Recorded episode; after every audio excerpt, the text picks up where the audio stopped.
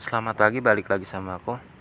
Kalian aku cerita yang berat juga yaitu tentang orang-orang dengan berbagai sifatnya.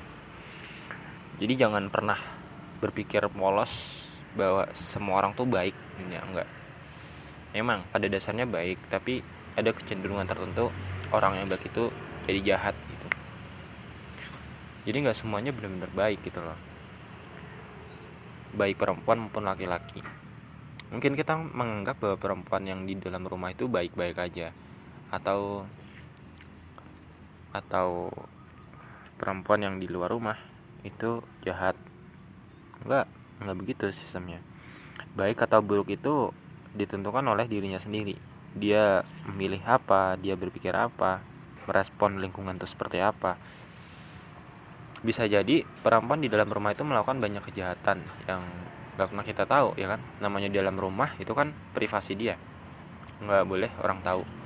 Tapi kalau di luar rumah itu juga belum tentu jahat. Saja bisa aja dia melakukan pekerjaan-pekerjaan sosial pekerjaan manusiawi dan sebagainya.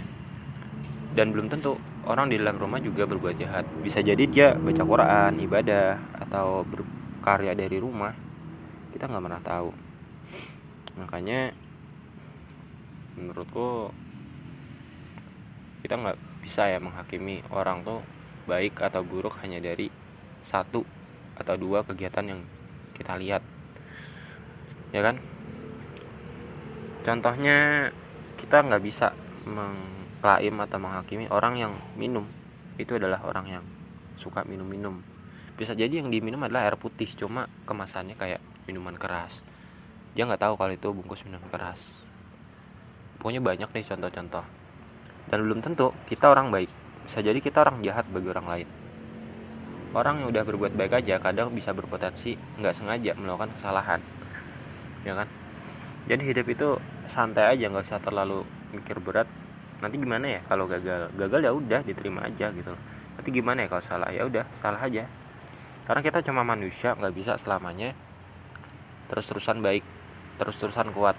Nggak masalah kalau kamu salah gagal lemah pengen istirahat istirahat aja. Tuhan itu nggak memaksa kita untuk jadi Tuhan itu nggak memaksa kita kok masuk surga. Orang kita sendiri mau masuk surga Tuhan cuma kasih fasilitas. Tuhan tuh fasilitator lah menurutku. Nanti dia dia juga yang menguji yang apa. Tapi dia yang Tuhan tuh kasih kita kebebasan tapi nggak bener-bener memaksa kita eh kamu harus milih ini milih itu. Enggak Tuhan tuh cuma kasih jalan ini loh kalau kamu jadi jahat jalannya ini. Kalau kamu jadi baik jalannya ini. Tapi kamu harus terima risikonya gitu loh. Manusia tuh kurang apa sih? Dikasih Tuhan ini dikasih mau itu dikasih. Kalau nggak sesuai realita diganti yang lebih baik. Kurang baik apa gitu loh. Bahkan orang yang jahat ya mohon maaf misalkan pelaku kekerasan seksual pelaku kekerasan pembunuhan itu aja masih dimaafkan Tuhan kok. Masih dikasih jalan eh kamu mau kita kasih petunjuk nggak hidayah nggak? Masih dikasih. Cuma ya manusia itu emang kelewatan aja. Kadang suka menghakimi sendiri dan sebagainya. Tuhan aja masih sayang kok masih baik sama orang-orang yang jahat. Tapi pada akhirnya dia juga yang memutuskan dia mau jadi baik atau tetap jahat. Gitu. Dan Tuhan juga nggak memaksa manusia. Kalau misalkan ada orang melakukan kejahatan ya Tuhan tuh nggak maksa loh. Penegak hukum sampai bener-bener apa ya sampai bener-bener clear masalahnya. Nggak semua masalah di negara ini clear kan? Ada yang tertunda bahkan sampai bertahun-tahun. Ya udah semampunya aja gitu loh. Misalkan penegak hukum semampunya aja sekuat yang dia bisa sampai titik maksimum. Ketika udah bener-bener gak ada jalan ya udah. Pasrah sama Tuhan.